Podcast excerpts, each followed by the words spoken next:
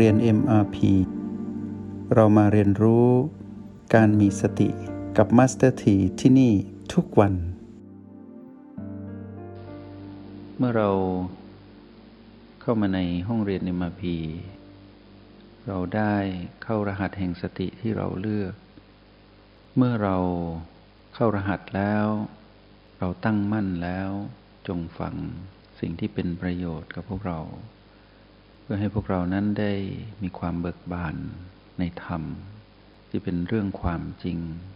ของโลกจักรวาล ซึ่งชีวิตของพวกเราที่เป็นมนุษย์ ก็อยู่ในโลกและจักรวาลนนี้ เราเป็นโลกใบหนึ่ง อยู่ร่วมกับโลกหลายใบ รวมกันมีจักรวาลหนึ่ง อยู่ท่ามกลางจักรวาลทั้งหลาย ก็แปลว่า เรานั้นไม่ได้อยู่ผู้เดียวในโลกที่เราอยู่อาศัยนี้ ก็มีชีวิตที่เรียกว่าความเป็นมนุษย์ แล้วก็มีชีวิตมากมาย รายล้อมเราอยู่ ทั้งที่เรามองเห็นด้วยตา และที่มองเห็นด้วยการสัมผัสด้วยจิต ชีวิตนั้นไม่สามารถทำให้สมบูรณ์ได้ ไม่มีชีวิตใดสมบูรณ์ และสรรพสิ่งทั้งหลายที่อยู่รายล้อมชีวิต ก็ไม่สามารถที่จะมีความสมบูรณ์ได้ และไม่มีสิ่งใดชีวิตใดสมบูรณ์เลย แต่ชีวิตนั้นที่เราได้เกิดมาเป็นมนุษย์ทำให้เกิดความสมดุลได้ มนุษย์จึงชื่อว่าสัตว์ผู้ประเสริฐ เพราะสามารถดำรงชีวิตให้สมดุล ท่ามกลางความไม่สมบูรณ์ ในขณะที่ชีวิตอื่น ๆ เป็นชีวิตที่นอกจากไม่สมบูรณ์แล้ว ก็ยังไม่สามารถทำให้สมดุลได้ แล้วผู้ที่สามารถเข้าถึงความสมดุลของชีวิตได้สำเร็จ ก็มีสี่คู่แปดแปดบุรุษ ก็คือ คู่ของพระโสดาบัน พระสกิทาคามี พระอนาคามีและพระอรหันต์ซึ่งเดินตามรอยพระพุทธเจ้า ผู้ที่มีชีวิตที่สมดุลที่สุด ชีวิตของผู้ที่เขาถึงความสมดุลนั้น ก็ประดุดว่ามีความสมบูรณ์ วันนี้จะพาพวกเรามารู้จักความสมดุลไปเป็นลำดับ เมื่อเราวางจิตคือเรานั้น อยู่ที่จุดปัจจุบัน เราจะเข้าใจสิ่งที่จะกล่าวต่อไปนี้ อันเป็นเรื่องของความสมดุล ที่มีความละเอียดเป็นไปตามลำดับ สมดุลแรกที่เราจะต้องเห็นในความเป็นมนุษย์ก็คือ การอยู่ร่วมกันระหว่างกายและจิต กายคือบ้าน เราคือจิต เราผู้มาอาศัยกายอยู่ เรามาอยู่กับบ้านหลังนี้ เท่ากับอายุไขของบ้าน นี่คือสมดุลแรก ชีวิตของมนุษย์ต้องมีกาย และจิตของความเป็นมนุษย์ มาทวงสมดุลกัน ชีวิตที่มีแต่กาย แล้วไม่มีจิตมาครอง จะเป็นชีวิตไม่ได้ แล้วชีวิตที่มีจิตแล้วไม่มีกายเพื่อไปครอง ก็จะเรียกว่าชีวิตไม่ได้ ชีวิตต้องมีทั้งกาย และมีทั้งจิต วันนี้เราพูดถึงความเป็นมนุษย์ เมื่อเราเข้าใจความเป็นมนุษย์ เราก็จะเข้าใจสรรพสัตว์ว่าเป็นไปในทิศทางเดียวกัน ทีนี้เมื่อเรามองไปในส่วนของกาย เราจะเห็นความสมดุลของกาย ที่มีการทวงดุลกันระหว่าง กายที่มีรูป กับกายที่ไม่มีรูป เรามองเห็นผ่านการเจริญสติเป็นผู้ดู เมื่อเรามองมาดูในฝั่งของกายอย่างเดียว หลังจากที่เราได้สัมผัสรู้กับการเป็นผู้ดู เราจะเห็นกายนั้นมีการถ่วงสมดุลกันระหว่างกายที่มีรูป กับกายที่ไม่มีรูป เราเจาะลึกเข้าไปในกายที่มีรูป เราจะเห็นกายนั้นเป็นองค์ประกอบของธาตุ ที่เป็นดิน เป็นน้ำ เป็นไฟและเป็นลม องค์ประกอบของธาตุที่เป็นองค์ประกอบของกายที่มีรูปคือดินน้ำไฟลมนี้ จะทวงสมดุลกันไว้ และทำให้กายที่มีรูปนั้น ยังคงดำเนินไป ถึงแม้นว่าสิ่งที่เป็นธาตุต่างๆ จะถูกความเปลี่ยนแปลงเบียดเบียนอยู่ตลอดเวลาทำให้เกิดความ ไม่สมบูรณ์ แต่ระบบของธาตุทั้งสี่นี้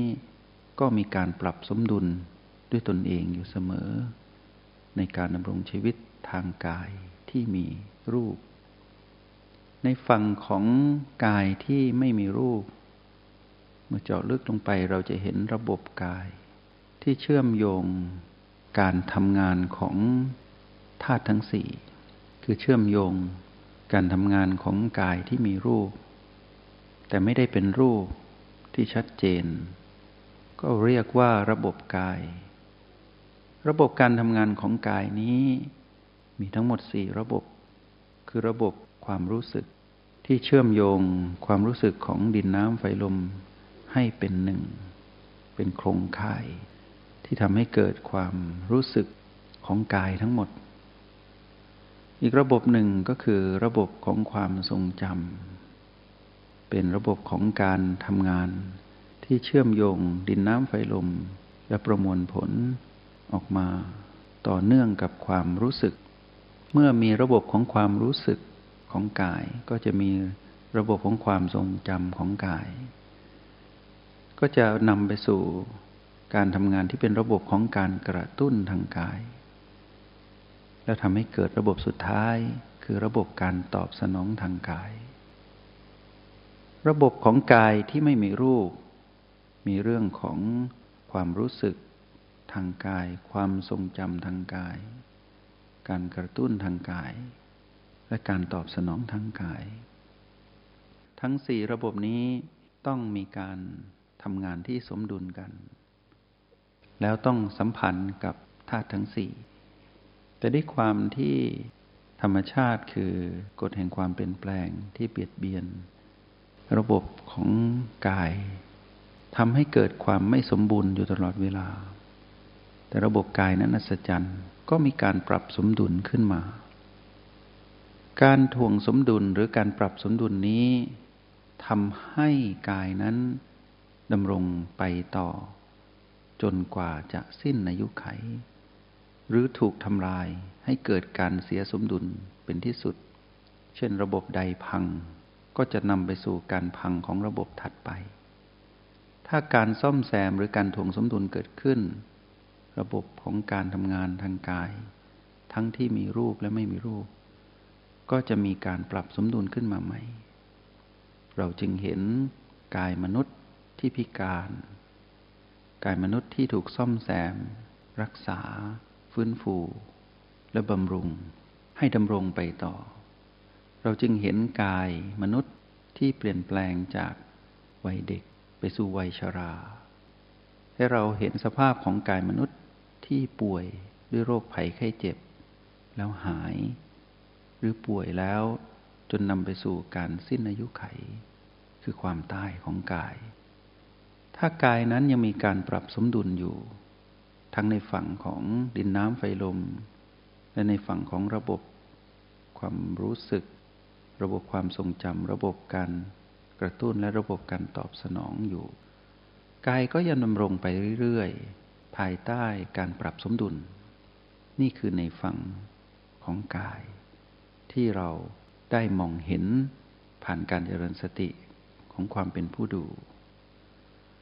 ทีนี้มาดูในฝั่งของจิต จิตนั้นก็คือเราที่มีการทวงสมดุลของพลังงาน ที่เราเรียกว่าพลังงานบวก และพลังงานลบ พลังงานบวกนั้นชื่อสติ พลังงานลบชื่อว่าตัณหาหรือมานในความสมดุลของจิตนั้น ถ้าเราไม่มีฝั่งของพลังงานบวก เราก็จะเห็นการทำงานของฝั่งของพลังงานลบ เมื่อเจาะลึกเข้าไปเราจะเห็นการทำงานของมาร ที่มีการหมุนเป็นวัฏจักรที่มีความสมดุลของเขาทำให้เขามีอำนาจเหนือจิตทุกจิตที่ไม่มีการทวงสมดุล พลังอำนาจของมารเกิดจากความสมดุลของมารเอง ที่มีการปรับสมดุลของเขาในลักษณะของโลภโกรธและหลง หรือเจาะลึกเข้าไปเป็นราคะโทสะและโมหะ ซึ่งเป็นฝั่งของพลังงานลบ ที่ทำหน้าที่อย่างดีทำให้มานนั้นมีอนุภาพ ในการดำรงตน แล้วควบคุมจิตวิญญาณ ทุกจิตวิญญาณทำให้เกิดการเสียสมดุล ด้วยการสมดุลของเขา ทีนี้เมื่อมีพลังงานบวกเกิดขึ้นแล้วจิตวิญญาณหนึ่ง ได้มาทวงสมดุล พลังงานบวกขึ้นมา จึงรู้ว่าที่หลงเข้าไปยึดถือ เข้าไปถือมั่นอยู่กับพลังงานลบ แล้วทำให้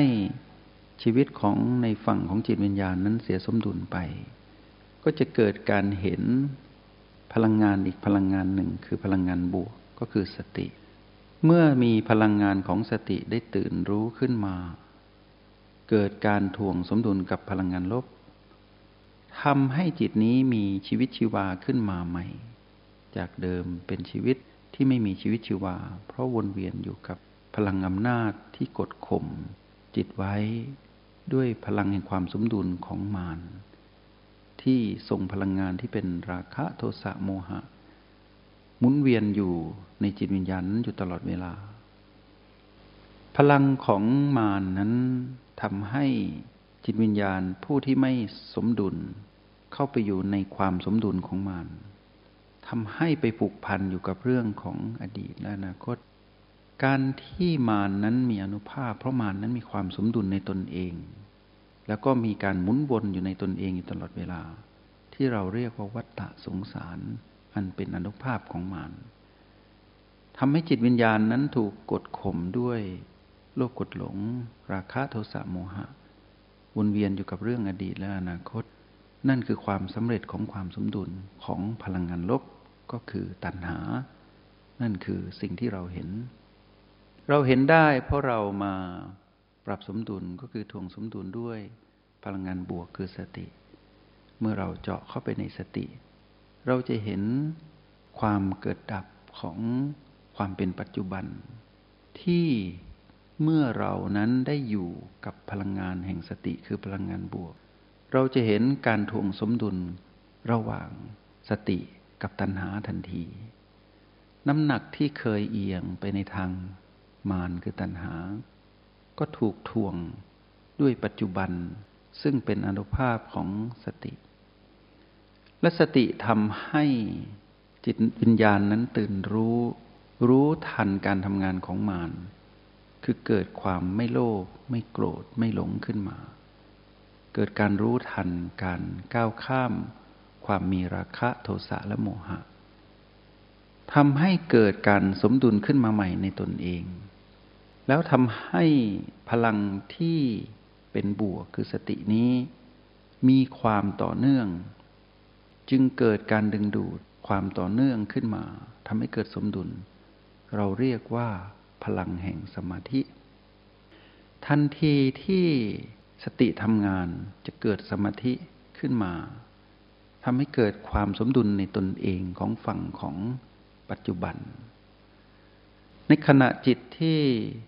เรามองเห็นการทำงานของสติ เราจะเห็นความตั้งมั่นของเราที่ไปผูกพันอยู่กับการอยู่กับปัจจุบันที่ต่อเนื่อง